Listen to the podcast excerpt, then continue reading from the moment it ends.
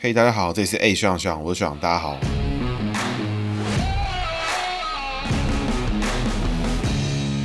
嘿，大家好，这里是 A 学长学长，我是学长，大家好，我是学长又回来了。今天要来讲的是谢长廷哦，驻日大使谢长廷。谢长廷的故事呢很多很长，而且呢很好听。基本上谢长廷呢，他是被我归类在成就是看了就不喜欢的政治人物啦。那 这个人喜好问题，在我仔细做完功课之后，其实我发现谢长廷真的是有两下子，哦相当厉害。那回想一下呢，我觉得应该是藤子不二雄在霸凌他啦。那因为谢长廷长得真的有点像小叮当里面，就是我们所谓 AKA 哆啦 A 梦里面的阿福啦，就是小夫。曾经有过谢长廷被洪秀柱质询的画面，那被网友说是小夫妈在骂小夫啦，真的是有几分神似。所以我想这可能是我觉得谢长廷看了我就不喜欢的原因之一啦。那今天会从谢长廷开始呢，也是因为最近日本送了一波疫苗过来了。那这个驻日大使谢长廷居中牵线运作这个部分，所以我们从谢长廷开始。所以今天呢，我们就来聊聊谢长廷。那在节目开始之前呢，还是要呼吁大家勤洗手、戴口罩，注意出入安全，降低意外风险哈，避免出入医疗院所，降低。自己对于医疗体系的负载，就是现在各位民众听众对于台湾能够做的最大最重要的事情。谢长廷一九四六年出生哈，民国三十五年属狗，比苏贞昌大一岁，丙戌年生哈。谢长廷的长字呢，解成龙的意思，一方面呢是因为他写的很像子丑寅卯辰巳午未的辰字。那这个呢，算是姓名学上三大需要记忆的冲刑破害格局。一个是我之前常常讲的四败桃花之格哈。那我们这三大冲刑破害格局，另外还有两个，分别是意外多灾、行伤破财。今天要讲的就是行伤破财，形体的行，受伤的伤。那破就是破财的意思哈，那属狗逢龙呢，就叫做行伤破财，所以就是谢长廷的人际位上面有这样的格局存在哈。那大家听到行伤破财、意外多灾、四败桃花，都觉得说哇，好严重啊，死定了什么什么的。但其实这些格局讲出来都是吓死人。不过呢，在现代社会之中，在现实世界之中，呈现到现代人身上，跟你自己身上的时候，其实就变得没那么恐怖，因为你有这个名字，有这格局，也一辈子嘛，没那么恐怖。就像我们之前常讲的，你财位好，那你是不是脸上都贴满钞票？是不是？也不是嘛，对不对？那财位差，你是不是口袋都是破的，根本放不了钱，钱放进去就滚出来，也不是嘛？那是不是说你意外多灾，一出门门一开，司机二十台三吨半在外面等你，连接车在后面等你，准备要撞你，是不是这样？然后还在那边踩油门，嗯嗯嗯，准备要来撞你，是不是？当然也不是嘛。那所以说，是不是行商破财？你一出生，哇，陈浩南、山鸡、东兴乌鸦、骆驼拿铁棒在陆妇产科外面等你，也不是嘛。所以各位呢，听到严重的冲刑破害格局的时候，不要怕哈。跟各位学长姐报告一下，基本上呢，不要怕，不代表你不需要小心一点，基本上不要太铁齿。但是你不需要过度反应。刑伤破财呢，在我的经验之中，我解到比较多的情况就是很容易意外弄坏自己吃饭的给息的人，就是刑伤破财的格局。比如说呢，摔破手机、摔笔电、摔相机这种事情，摔昂贵三 C 用品的人，就是很常发生的。这种格局的人呢，很常发现就是手机荧幕很常是被摔烂的啊，还蛮屌的。就是他他的手机一碰到地板一定全裂哦，我不知道怎么做到。我手机摔好几次，哎，也是可能些微受损，没有那么没有那么夸张这样。那同时还会带有一个比较容易不小心花钱的一个格局哈，所以你看摔破一个荧幕就是几千块啊，这就是我在现在行商破财的格局中，我看到比较常出现的事情。当然呢，还会有一些更严重的呈现呢。不过我今天就是以摔三 C 用品啊，身上有莫名的伤口啦、OK 啦之类的格局哈。那关于刑伤破财的相关状况，那我在之前于北辰那一集也有做过相关内容，欢迎各位听众去收听哈。那个性上面来看的话，谢长廷呢，在五行上来说，还具备了个性内在是固执的状况哦，而然后也会有一点大男人的色彩，所以老婆应该是贤内助的类型的。外在呢，走上升向上的上，五行相生相克的生哈，所以男性的朋友、同性的朋友。对他应该是相当有帮助了。那人际位上其实不要太固执，到出事情其实问题都不大。那要注意一点，就是因为带了刑伤破财，所以相信在朋友上面应该是比较多有这种不小心乱花钱啦，或是借钱给朋友的这种状况的格局出现。工作位上的谢长廷的廷字呢，左边那个就是错字边，解成蛇的意思。那还没有听过错字边的听众呢，可以去听听看陈其迈、习近平那一集，这两集都有解读过错字边。谢长廷的廷字右边是人，就是任何的任少掉人字旁的的右边就是人。他这个人呢，就是甲乙丙丁戊己庚辛壬癸的人。五行上面呢解水，所以工作。位上财位上都走上克，向上的上，五行相生相克的克，那基本上这个格局就是会优柔寡断，比较想比较多的类型哦。那很巧妙的事情呢，就是跟陈其迈一模一样，都是一个龟毛人哦。还没有听过陈其迈听众，赶快去听哦。所以这个跳过陈局这一任，前后两任的谢长廷跟陈其迈在高雄市场上面，他们的工作位格局竟然是异常的相似哦，这是蛮有意思的一个状况。所以可以看出谢长廷的工作呢是细心谨慎的类型。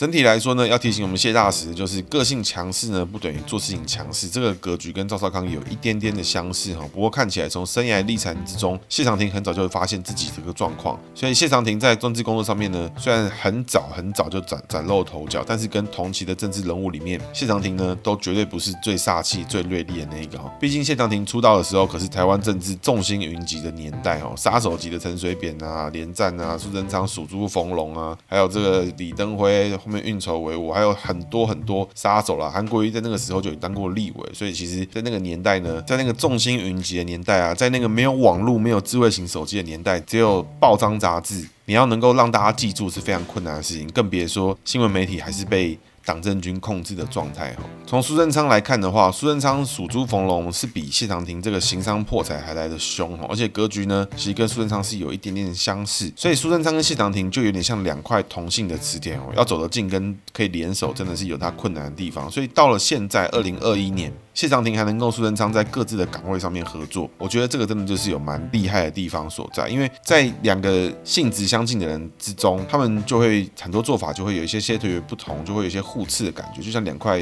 性质相近、两个北极的磁铁放在一起，就是会互斥这种感觉。回到谢长廷身上哦，其实谢长廷在台湾人心中印象没有到最深刻了，但是就是一直听过他，除非你是有地缘关系的，不然谢长廷的存在感其实有一点点像胡志强那种感觉，就是除非你是台中市民，或是你是高雄市民。不然你对他的记忆点可能就没有那么有印象。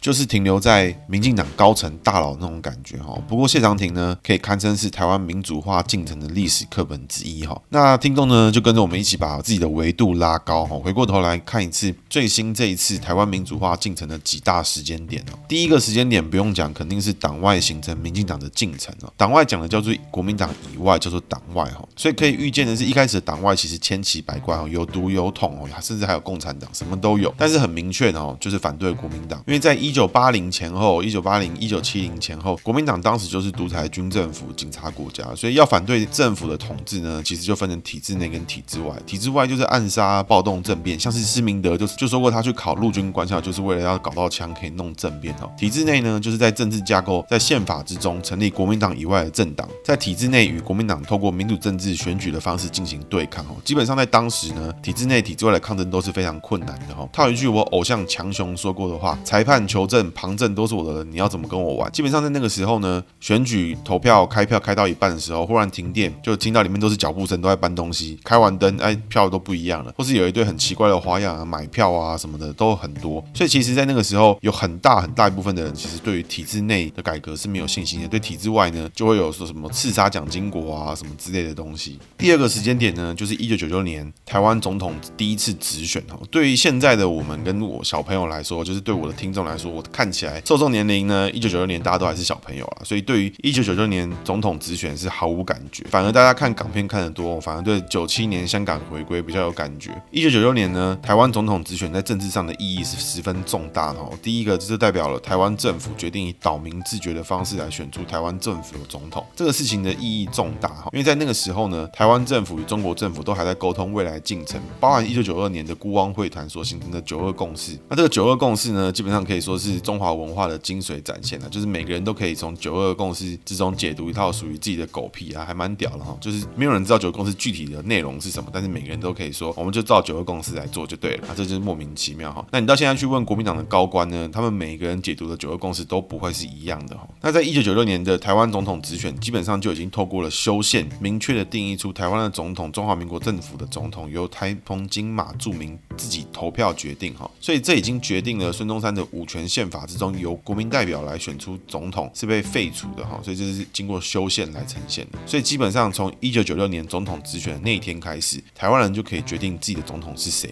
而这个政治上的意涵，其实就代表了台湾跟中国渐行渐远的第一步哈。所以为了干涉台湾总统直选，当时的中国政府就在台海试射飞弹，集结武力，试图影响台湾的选举啦。那当时呢，李登辉跟连战因为坚决反共，所以获得了超过五十趴以上的选票，还有他的支持率。当然呢，还是有很多中国。情节的人在里面跳脚，因为觉得说这跟原版的宪法不一样啦，就跟那种看车子的那种黑特一样，那你都改过啦，不是跟我们没有原汁原味啦，什么这种人哈。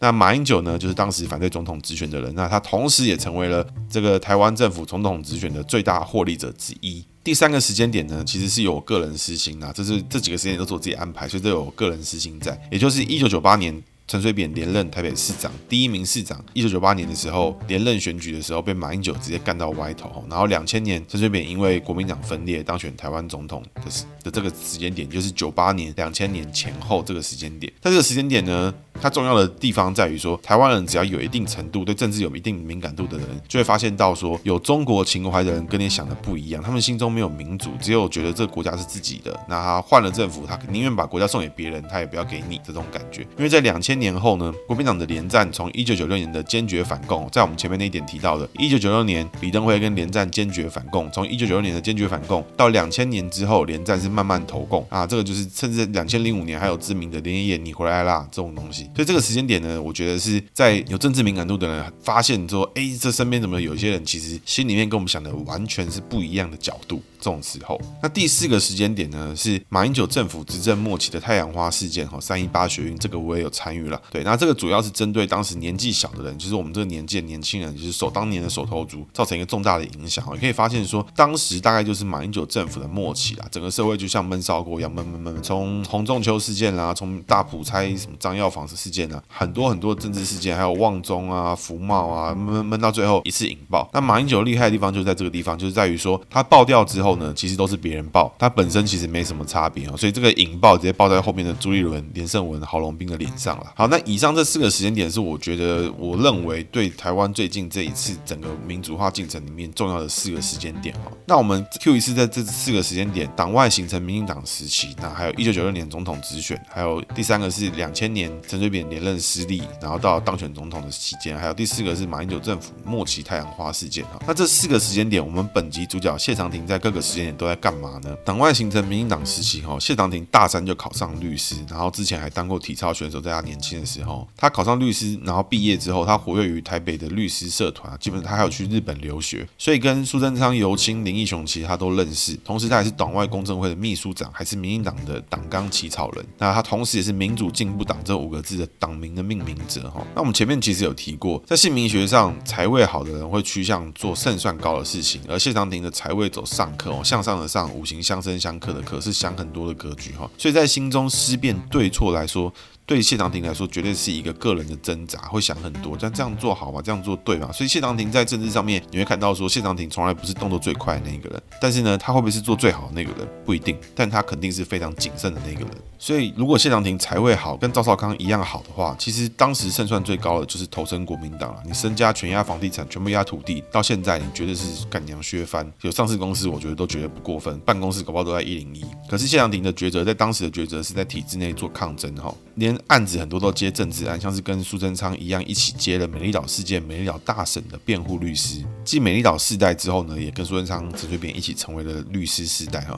他也接过陈水扁的蓬莱岛事件。那基本上做这种案子呢，可以想见都是没有什么收入。那如果你这个时间点去做商业案、去做高官、去做有钱人的脱罪案，在那个年代贪污腐败这么多啊，黑金时代，然后。全世界都经济成长的时候，做什么都好赚啊，除了政治案以外嘛，对不对？所以谢长廷呢，他基本上他是牺牲他的时间在做他认为他对的事情，而不是相对好赚的事情啦。因此，在这段台湾风起云涌的时间，哈，谢长廷努力的在为党外凝聚共识，形成民党的努力。那我觉得这是蛮屌的，对。同时，也为了让台湾人能有平等的政治权益，为政治犯的权益在做努力。想想是蛮伟大的。拜托，谢长廷是律师，是有专长的人哎。在那个年代，民生社区房子一平才十几万，边也买民生社区啊，对不对？那内湖那边搞不好还有地方是田。你在那个时候，你把赚到的钱，股票压下去，房地产压下去，你现在财富自由到一个飞天啊！那在第二个时间点里面，就是我们前面提到的1996年台湾总统直选哈，谢长廷已经出来参选了。那大家都以为说，哎，这个两千年陈水扁当选总统，其实1996年谢长廷就作为副手参与了这次的选举。1996年的时候，民进党才成立了几年。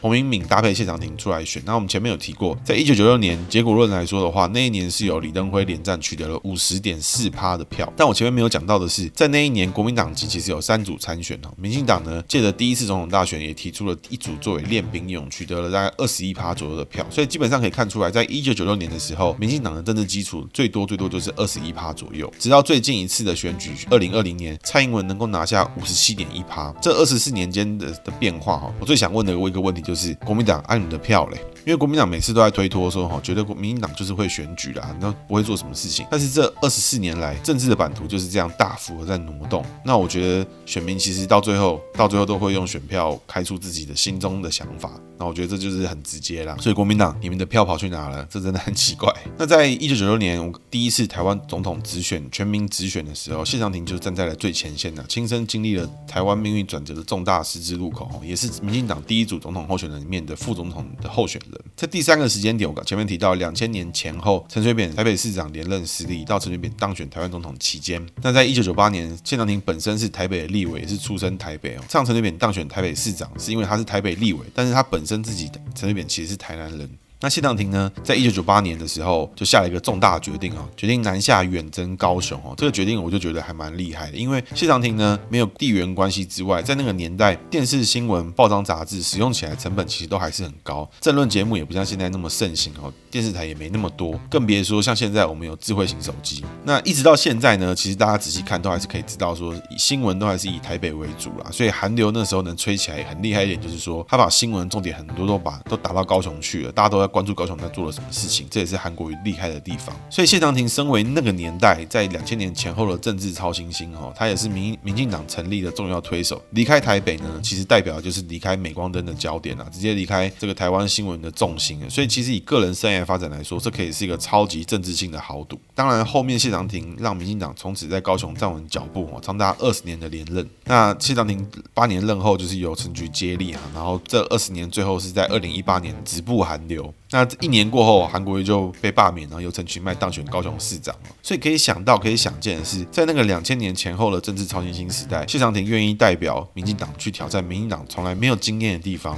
那从从第一线政治明星之中离开台湾的政治中心，去挑战这个已经连任八年的白富，就是真的胆子够大，同时自我也有很强的责任感，不然。他在台北继续刷存在感，继续当立法委员，每天飙行政院长，每天干嘛？他可以做很多事情啊，但是他就离开了台北，去高雄做这个困难的事情。第四个时间点呢，就太阳花事件嘛，当然谢长廷是参与其中啊。在三二三行政院事件的时候，谢长廷是站在第一线保护学生的啊。根据维基百科的讲法，谢长廷的眼镜在当时还被高压水柱喷到不知道哪边去了。那我觉得这是莫名其妙的一条了。但我觉得比较重要的一点是说，在太阳花事件之后，随之而来的二零一四年九合一大选之中，谢长廷所带领的谢系哦，基本上可以是第一个跳出来支持柯文哲的人。毕竟当时打赢国民党，挡住连胜文是除了国民党以外大部分人的共识。所以其实谢长廷呢，在这个二零一四年九合一大选，就是我常说的台湾政治新篇章的下一页之中，他也是一个作为重大推手的存在。那在这四个时间点之中，我没有特别提到的部分在于说，在扁政府末期呢，那个时候民进党几乎就是过街老鼠嘛，人人喊打。其实呢，谢长廷出来补个两脚。一样，他也是伟大的政治领袖啊。但是呢，在二零零八年，谢长廷跟苏贞昌一起扛下这个必败的一战了。那也让民进党输也输得有模有样。那我这个常讲哦，在选举的时候有几斤几两重，这些人怎么会不知道？在两千零八年的时候，谢长廷跟苏贞昌他们出来选的时候，他们心里难道不知道会被洗脸洗到爆吗？他们绝对知道啊。但他们为什么要出来？他们大可以就是闪到一边去，当做没自己的事情。蒋万安在二零一八年不敢出来跟柯文哲硬干，台抢台北市长一样啊。在二零零八年的时候，苏贞昌、谢长廷怎么会不知道自己会输？但是他们还是站出来扛了这个担子。那输也输的是有模有样啊。那输的有模有样呢？其实我觉得是政治之中最困难的地方。那要让选民能够维持对你的信心，直到你还没放弃，这是最难的。那如果你风向对了，时间点对了，闭着眼睛你其实都会上。这个最厉害的是谁？这个我觉得最厉害的人就是马英九，因为他都在最正确的时机点出来说最正确的话，做最正确、最省力的事情，然后一路赢，生涯无败绩。啊我其实还蛮佩服马英九这个看风向的能力。那以上呢，这四个时间点就是我觉得在台湾现代政治之中重大的转捩点跟重要时刻。你可以看到，就是从后面回来看的话，你会发现谢长廷其实从来没有退缩过，他也没有选过比较相对简单的路，他一直到现在呢，都还愿意作为代表去日本当大使。他其实早就可以退休了，他早可以在家里爽了，对不对？但他没有做这样的选择。换个方向，换个政党来看，你看像赵少康才位那么好，国民党在最辛苦、最惨的时候，赵少康在什么地方？赵少康有没有出来为了国民党而战？那这个就是我觉得才会好跟不好的差别。那我觉得就个人感觉跟个人体悟来讲，财位好的人逢凶化吉，趋吉避凶，我觉得这很合理啊，因为他个人来说，他其实损失最少，而且获得最多。我觉得这也是正确的做法。并不是说你去做最难的事情你就最屌，并不是这样。一个人是由他的选择形塑出来的，从这个人的选择之中，你可以看出他到底最后会走向什么地方。那谢长廷经历过这么多个台湾重要的政治十字路口，他的选择跟决定基本上就代表了谢长廷他自己。在那个风起云涌的年代，哈，可以感觉得出来，谢长廷每一步都想到了他未来要把他的支持者带到什么地方。那谢长廷愿意为了他的理想跟政党去做不是那么显眼，去挑战更可能会失败的事情。这件事情其实是蛮勇敢也蛮伟大的。各位要知道，政治人物最讲的是气势哈，你名气再大，血统再强，你只要输给一个小咖，那你就是比那个小咖还要细汉，就这么简单。选举就是这样，你输给一个小咖，你就是比他还要细汉。像是郝龙斌台北市长都当完了，准备要挑战总统了，一样也是为了国民党去挑战基隆立委，输掉之后嘞，郝龙斌现在变成搞笑咖。那洪秀柱呢，当过总统候选人，去台南选立委，现在也是变成搞笑咖。所以谢长廷在那个年代一路走来，可以看得出来，因为谢长廷的理想跟理念，让他在一九九六年第一次总统大选的时候，在一九九八年高雄市长的时候，在两千零八年总统大选的时候，在二零一四年的时候，都做出了相对困难、相对勉强自己的挑战。但是他在二零一四年，他推柯文哲，这有什么好说的？很容易啊。但其实呢，在二零一四年那个年代、在那个氛围之下，民进党其实只要推出一个人来堵住柯文哲，不要让第三势力参选，现在问题不是少了很多吗？但是你那个时候把柯文哲堵住了，那柯文哲现在会在什么地方？其实没有人知道。但在这些选择之中，你回过来看，谢长廷其实他从来都没有试着要去挑最简单的那件事情，而是挑谢长廷认为这件事情做了，未来会带给台湾人改变的机会。到现在几十岁的人，你还可以看到他在日本当驻日大使，跟日本人打交道，找机会弄疫苗。你在当下看，你会觉得说，谢长廷在当下每一次。在那个瞬间，在那个 moment，你好像看到他，你都觉得他不是很讨喜。但你一路走过来，回过头来看的时候，谢长廷好像真的是挺有两下子哦。相对的，要该看的是什么？是你回过头来看，从一九八零年代到两千年前后，有多少多少的政治人物是比谢长廷更有机会改变台湾？连战、宋楚瑜、马英九、胡志强、吴敦义这些人在那个时候哪个不是权倾一时？所以我觉得这些事情，你回过头来看。当下看你就会觉得这每个人都是对的，每个人都是好的。但你回过头来看，你就可以知道说谁的选择是有 vision 的，谁的选择是有愿景的。政治人物就要从以后回过来看，因为你才会知道这个人有没有努力的在往他自己想要前进的方向而前进，而不是只为了当下。他很多政治人物其实他就是活在当下，当下我要可以，当下我要爽，当下我要 OK，当下我要红，而他从来没有考虑过说这票投给我的时候，我要对这些人负责到什么时候，我要把民众带到什么地方。那接下来呢，是学长的姓名学小技巧。属狗逢龙呢，谢长廷的长字解成龙的意思。属狗逢龙走行商破财之格哈。什么字有龙形呢？像是谢长廷的长字，子丑寅卯辰巳午未的辰字，也就是时辰的辰字。还有一个一二三四五的五字，比如说语言的语右上角有个五，这个也算龙的意思哈。这些都是属于龙形。当然龙形还有很多奇奇怪怪的字啦。这个有机会呢，我们碰到再来说。那有问题呢，也欢迎私讯我询问哦。脸书、IG 我都在。那这个行商破财之格，在现代人最常出现的。症状就是有两个，就是常常会摔破高单价的三 C 用品，摔手机、摔笔电、相机。那吃饭工具到这种人手上就特别容易出包吼。另外就是还有身上会容易有不知名的小伤口，比如说回到家发现说，干我怎么小腿在流血，干我怎么手臂有瘀青，这种都是经典行商破财会出现的症状。那可以给你们的建议就是说，手机不要急着一直换，一直追最新机啊，可能乐极生悲，保护壳记得要买。那当然该换就是要换了，但是就是不要想说啊，这个就是我一定要买到最新的，只要出新的我就要买，然后有可能会很容易变康了。